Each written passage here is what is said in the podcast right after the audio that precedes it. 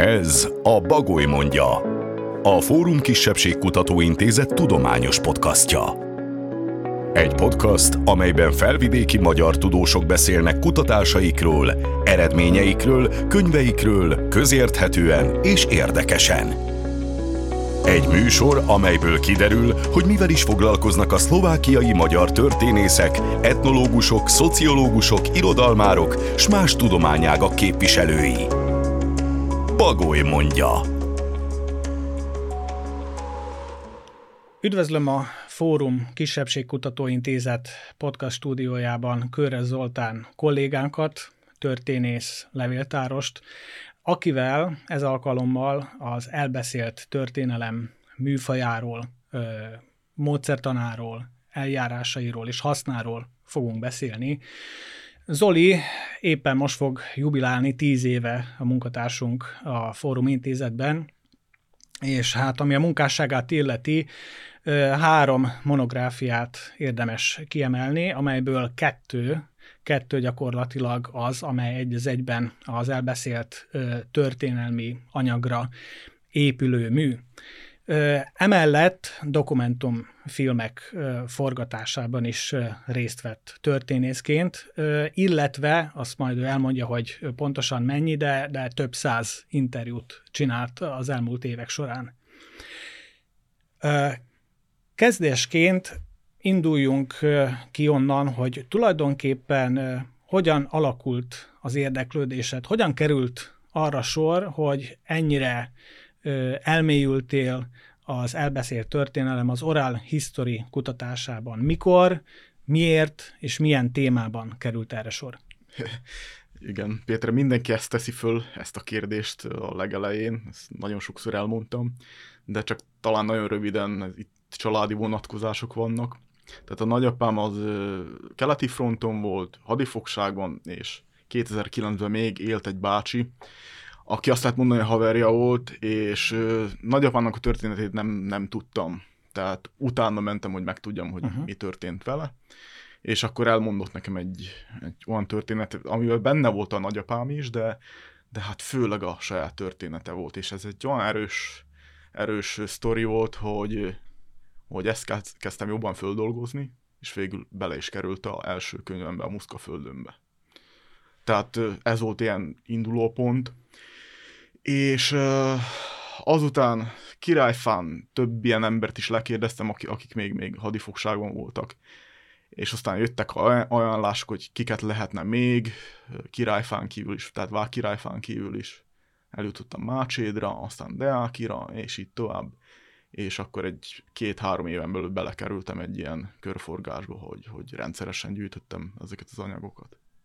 Ugye a fölvezetőben említettem, hogy több százról van szó. Most uh, körülbelül hol tartasz? Lehet ezt számszerűsíteni? Hány alany és hány, hány felvétel? Hát, hogyha alanyokról beszélünk, van ott körülbelül az 500 alany.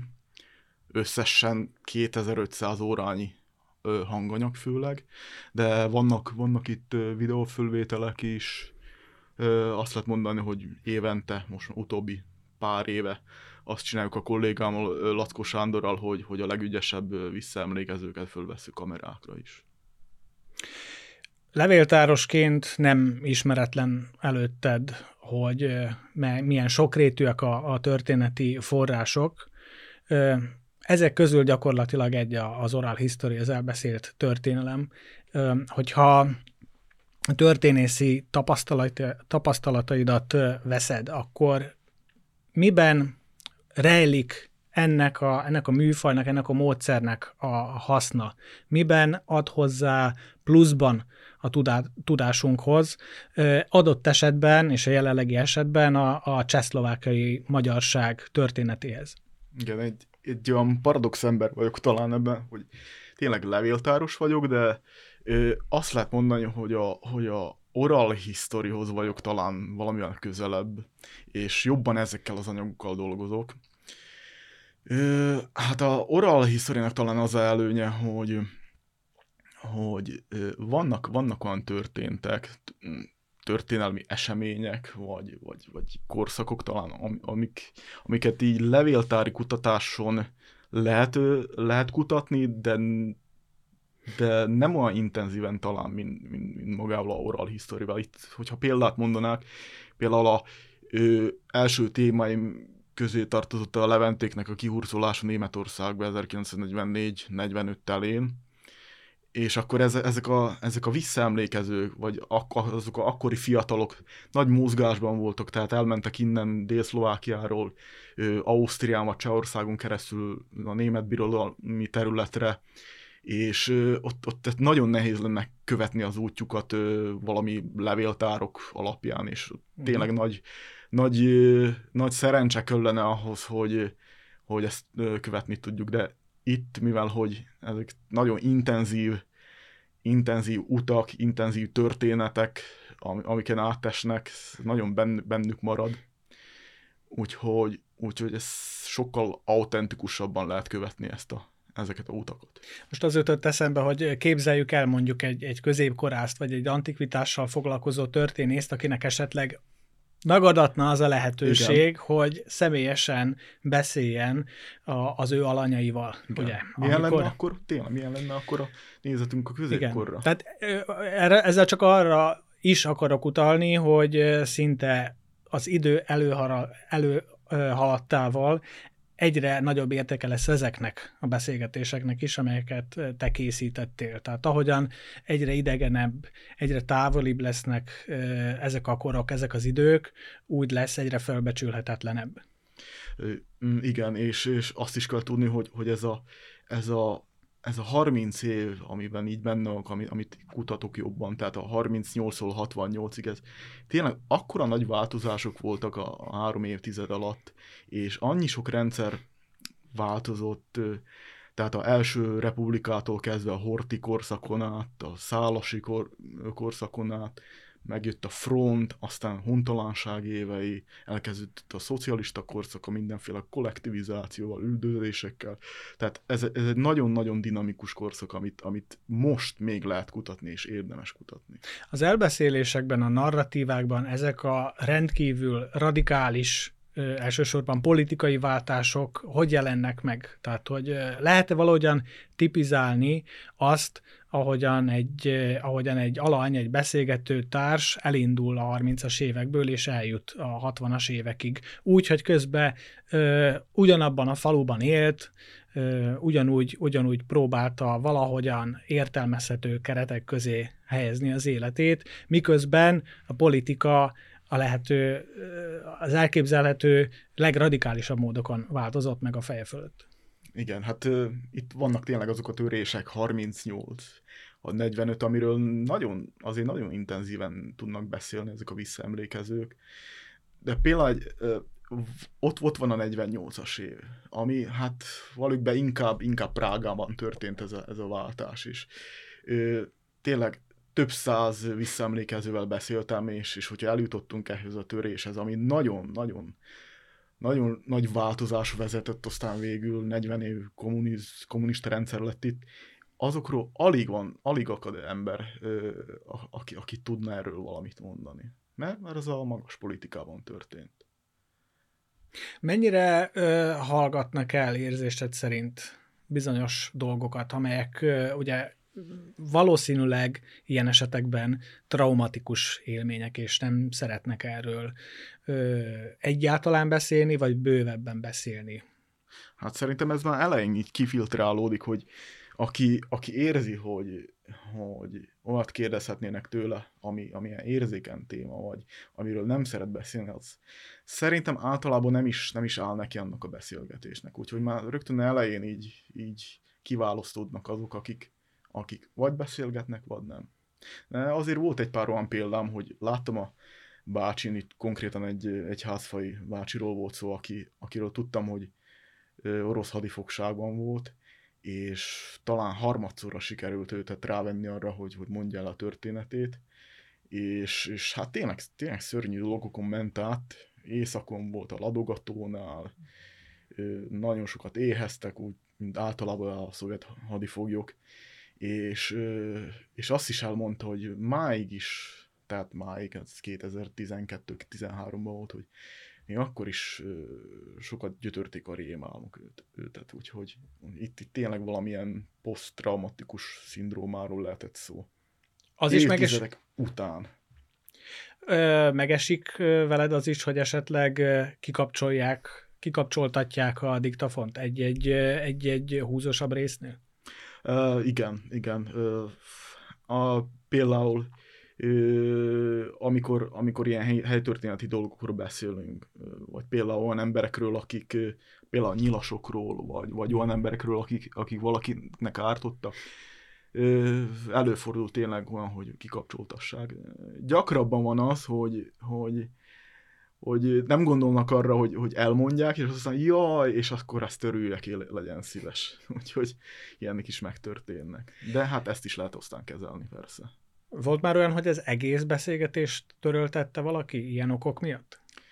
Ö, ilyen, ilyen nem volt de volt, hogy én veszítettem el egy, egy pár ilyen, uh-huh. ilyen beszélgetés, uh-huh. amit nagyon megbántam, de ott ilyen technikai, technikai problémák voltak. Úgyhogy. Melyik történelmi fordulópont az, amelyre a leginkább jellemző az, hogy nem akarnak beszélni, vagy nem mondanak el mindent? Tehát a jogfosztottság évei esetleg, a front, a kollektivizáció. Hát nekem, nekem az a, az a az a benyomásom, amit már előbb is mondtam, hogy, hogy tényleg kiválasztódik az elején az, hogy, hogy ki mit akar elmondani, és mit nem. Vagyis, hogy, hogy kiáll neki a interjúknak. Tehát ö, nincs olyan nagy tapasztalatom ebben, hogy, hogy most, most ö, nagyon félnének valamitől ezek az emberek. Nem tudom neked. Péter. Ezt azért mondom csak, igen, hogy én, igen, én is kutattam említettem. a kollektivizációt, és volt olyan beszélgető társam, aki végül aztán um, kötélnek át.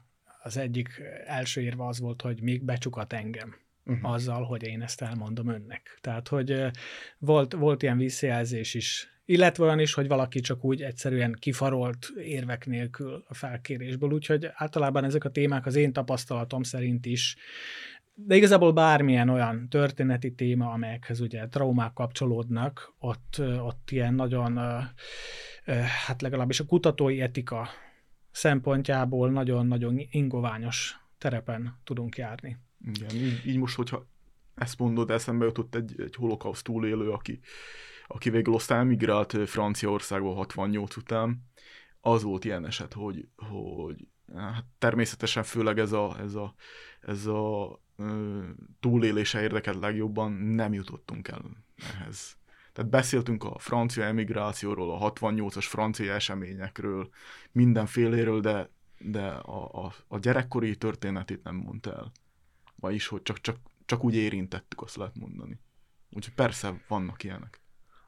Minden kutatónak vannak ö, olyan, olyan forrásai, olyan beszélgetőtársai, de hát itt nem csak a bölcsészet vagy a társadalomtudományokról beszélhetünk, hanem biztos, hogy a, a természettudomány terén dolgozó kollégáknak is vannak ilyen, ilyen, ilyen pontjai, amikor egy-egy, egy-egy téma, egy-egy kutatás kapcsán találkoznak egyfajta mérföldkövekkel, amikor egy, amikor egy forrás, egy, egy élmény kulcsfontosságú számukra megváltoztatja a szemléletmódjukat is, adott esetben akár elmélyíti tudásukat. A te kutatásaid során kik azok a beszélgető társak, akiktől majd, hogy nem más emberként mentél el, mint ahogy hozzájuk oda mentél. Értem. Hú, itt nagyon sok szeméről lehet szó. Tehát a, akit említettem, az a Tóth Karcsi bácsi első interjú alanyom, a, aki elmondta a történetét, és akkor tudtam meg talán legtöbbet addig életemben a ö, szovjet hadifogságról, de ugyanúgy említhetném Papi Józsi bácsit, aki, aki viszont a nyugati fogságról beszélt, amiről én abszolút nem tudtam, hogy, hogy van is ilyen. Aztán 2012-ben a Merva Arnold volt egy, hát én azt merem mondani, hogy volt a, talán a leg, legérdekesebb, legnagyobb visszaemlékező. Őt Berlinbe fogták el, mint Leventét, eljutott három évre Szovjetunióba, és a, a történetén kívül ő bele tudott sok minden olyan fűzni, ami, amilyen hát a életfilozófiáját is, mm. meglátásait, úgyhogy nagyon-nagyon-nagyon erős ilyen megfigyelő is volt, és, és hát nagyon benne maradtak ezek a történetek, és ő is benne, benne belekerült a, a filmünkbe is, és a Muszka Fölön könyvbe is. Tehát ők hárman, ez, ez volt ilyen alap, hát, és hogyha mostan, mostaniakról beszélnék, akkor említetném Szabados Lászlót, alsószeli helytörténész, aki viszont a szocializmust tudta nagyon jól elmagyarázni, már, már egyes vonásait, úgyhogy attól nagyon-nagyon sokat kaptam. De ugyanúgy a vág királyfajak és vágsejjek, ahol, ahol azért intenzívebben kutatom a vágsejét, királyfát, vannak, vannak visszaemlékezőim konkrétan, hogyha már neveket említek, itt, a, itt van a Pozsonyi Magdi néni, akivel ez idáig több mint száz órát beszélgettem, nem, nem, csak, nem csak történelemről, hanem, hanem azt lehet mondani minden napokról. Ugyanúgy a Lavati Józsi bácsi vágsejjén. Tehát, tehát ez, ezeket tudnám így említeni, de, de persze sokkal több van ilyen, aki, aki ami, ami, ami után tényleg, ahogyan mondod, úgy jöttem ki, hogy, hogy wow. Ha traumatikus történetekről van szó, akkor mennyire érintenek meg ezek téged is? Tehát mennyire kísértenek, úgymond, tehát ilyenkor általában a kutatónak is fel kell dolgoznia, hogyha mondjuk adott esetben hall egy nagyon durva kegyetlen történetet, akár a hadifogságról, akár a holokausztról, a kitelepítésekről. Igen, volt, volt ilyen, hogy megríkottak. Konkrétan ez meg, megint csak a Tóth Karcsi bácsiról beszélünk, mert hát ott, ott a nagyapámról is szó volt, és, és hát Vág királyfő, akit, akit már régen ismertem, ezt a Karcsi bácsit, és akkor édesanyámmal voltunk ott, és valami szinten én tudtam azt a történetet, mind ment konkrétan egy, egy eseményen, hogy mind ment át, és akkor ő is sírt, és hát, hát valami szinten most is meg vagyok hatódva. Uh-huh. Nem tudom, most mondjam el ezt a történetet, ezt többször is elmondtam, benne van a, benne van a könyvben is, úgyhogy, úgyhogy hát talán nagyon röviden az, hogy, hogy tífuszos volt, belázosodott, a, a, a egészségügyek úgy döntöttek, hogy ezeket, akiknek túl magas a, magas a lázuk, azokat behajtsák a halottas házba. Tehát és ez sikerült neki túlélni, úgyhogy, úgyhogy talált ott egy erdélyi magyart, aki, aki ugyanúgy ott feküdt a puszta betonon, és meg, egy, meg talán egy olaszszal. Tehát így, így egész élet át, át, átélték a halottas házba. És másnap jött egy inspekció, aki megtalálta őket. Úgyhogy ez egy nagyon-nagyon durva történet, és, és ahogyan ő, ő elmondta, hát azt, azt tényleg azt, azt hallani kellene, és akkor... De volt több ilyen eset, hogy, hogy meghatódtam. Ez csak egy talán legjobb példa. Uh-huh. Az előbb még ö, említettük azt, hogy ö, milyen az, amikor, amikor valaki hárítja a beszélgetést, leállítja a diktafont, és így tovább.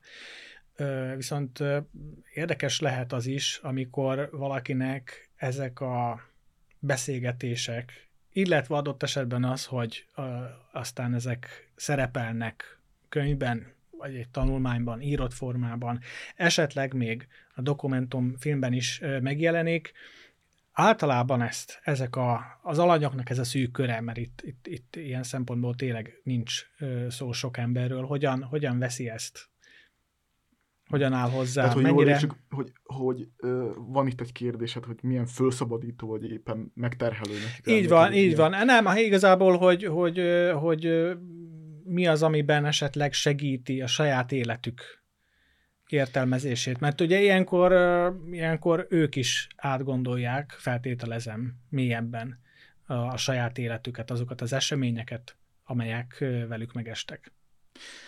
Persze vannak, és itt már említettem ezt a két példát Vág király Vágsejéről, akikkel ilyen, hát azt több mint száz órát beszélgettem.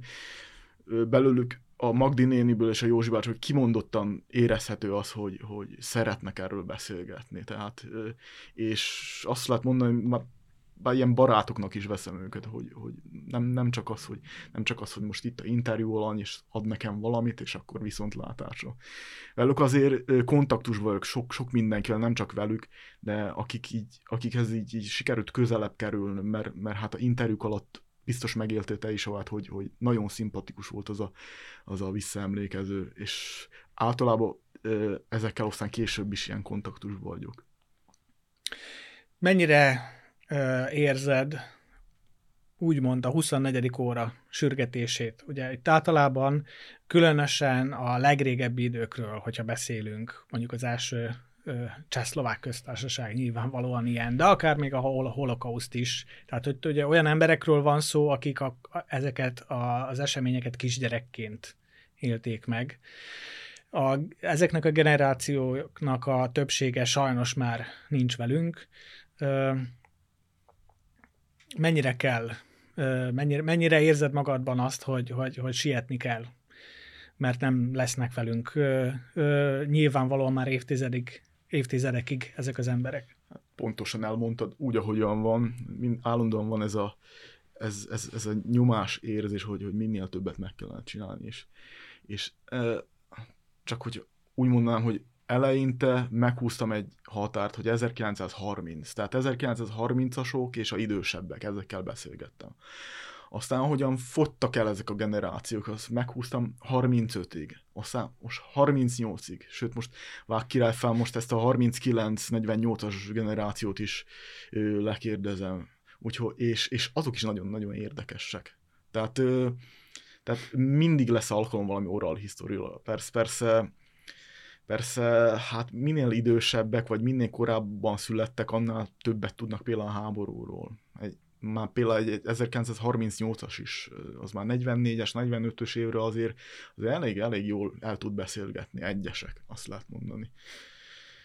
És aztán nem beszélve későbbiekről. Tehát elején úgy kezdtem, hogy csak a 38, 48, ezt a, ezt a egy évtizedet kutattam jobban, tehát ami benne van a háború, esetleg a hadifogság, a szovjet hadifogság.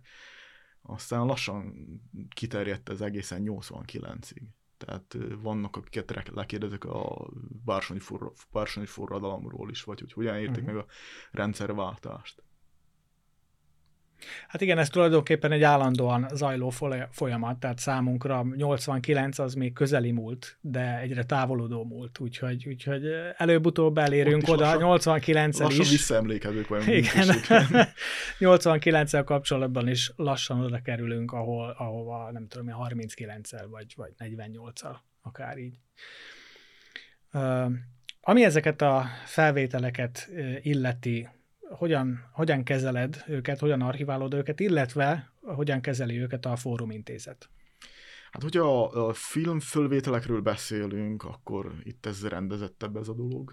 Ott a kollégám, kollégáim, hát elsősorban itt Lackó Sándort említeném, azokkal ővele szoktam forgatni, és ezek a www.film.foruminst.sk weboldalon megnézhetők, egyrészt a dokumentumfilmek, másrészt a egyes interjúiknak a, a vágott verziói. Tehát ez, ez azt lehet mondani, így, így rend, rendben is lenne. Nagyobb probléma van talán a audioanyagokkal, ami, ami, amikből sokkal több van. Azt lehet mondani, lehet, hogy 5-6-szor is több, vagy, vagy akár 10-szer is több. Ö, idén van egy olyan projektünk, hogy idén fogjuk ezeket a audioanyagokat nyilvánosságra hozni most is ezen dolgozunk, nem csak én, hanem mind a kollégák is. Tehát ez olyan állapotban lesz, hogy kutatható lesz, lesznek ott tárcavazva lesz, tehát, tehát idén ez, idén szerintem szerintem ez be is lesz fejezve, remélhetőleg. Zárásként pedig említsük meg azért azt is, hogy hogyan tervezed foly- folytatni ezeket a kutatásokat? Ugye egy-két helyen már érintetted az elmúlt percekben, de mik, mik még a terveid, milyen, milyen kiadványok, milyen módon szeretnéd még ezeket feldolgozni, bővíteni a tematikus spektrumot, és így tovább? Hát igen, a terveim. Ö, hát a következő évekre, hogyha lehet tervezni, hogyha adatik, hogy ö, hát ö, a kutatás, fő, főleg a interjúk készítése. Ez, ez, lenne a, ez lenne a tervem. Most, most idén inkább csemadokosokat, helyi csemadok szervezeteknek a főnökeit szólítom meg, mert, mert ezen a téren is vannak azért nehézségek, hogyha valami idegen faluban vagy, vagy városban akarok valakit megtalálni, azért nem mindig könnyű a helyzet, ezt szerintem magad is tudod. Tehát próbáltam megszólítani a községházákat, hát nem mindenki volt segítőkész. Hát így a csemadokon keresztül talán, talán most, most már első eredményeim vannak, hogy 15 csemadokos megszólítottam csak így próbaként, és öten jelentkeztek is pár, pár napon belül, úgyhogy itt, itt, itt látom a potenciát. A csemadokon keresztül szólítottad Csem, Hát őket? a csemadokon, csemadok főnökökön keresztül, akik szerintem azért jobban, jobban jobban érdekli őket természetesen a kultúra, de, de ugyanúgy a történelem és a falujük történelme. Tehát ő, ő nekik jobban a szívügyük ez, hogy, hogy valahogyan így megmaradjon a falunak a története, mint, mint valaki, aki, a, aki például a községházában. Bár azért ott is, ott is voltak segítő kész emberek. Tehát ezeket akarnám így, hát ezeket kértem meg tulajdonképpen, hogy segítsenek, és, és úgy látszik lesz is segítségem. Jó munkát kívánunk hozzá, és köszönjük szépen a beszélgetést. Köszönöm, Péter. A Bagoly mondja, két hét múlva sorra kerülő adásában Mészáros András filozófus lesz a vendégünk, akivel Csanda Gábor a szerelem és az irodalom kapcsolatáról fog beszélgetni. A Fórum Kisebbségkutató Intézet tudományos podcastja a Bagoly mondja szólt. A podcastot a Kisebbségi Kulturális Alap támogatja. A következő részt két hét múlva hallhatják az Apple, a Google, a Spotify alkalmazásán, illetve a Fórum Intézet podcast oldalán. A sorozatunkról és a Fórum Kisebbségkutató Intézetről a fóruminst.sk oldalon tudhatnak meg többet.